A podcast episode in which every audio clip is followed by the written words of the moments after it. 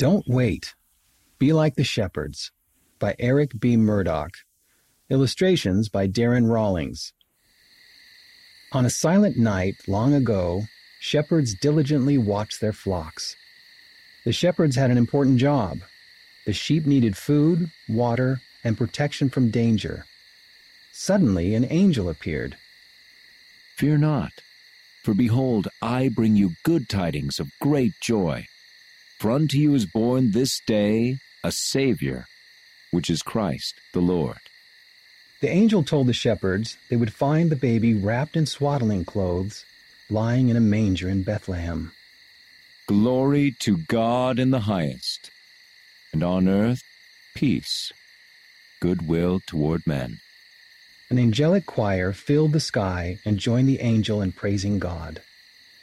Let's go to Bethlehem and see what the Lord has made known to us. The shepherds didn't wait. This was too important. They came with haste to Bethlehem. The shepherds found Jesus wrapped in swaddling clothes, lying in a manger, just as the angel said. This was the promised Messiah who came to be the Savior and Redeemer of the world and to bring us true joy.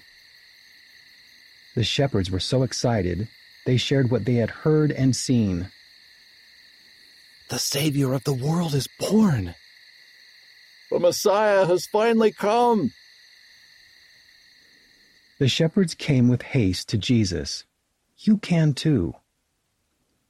You can learn of Him. You can serve Him by serving others. You can testify of Him. Read by Jeff Hawkins.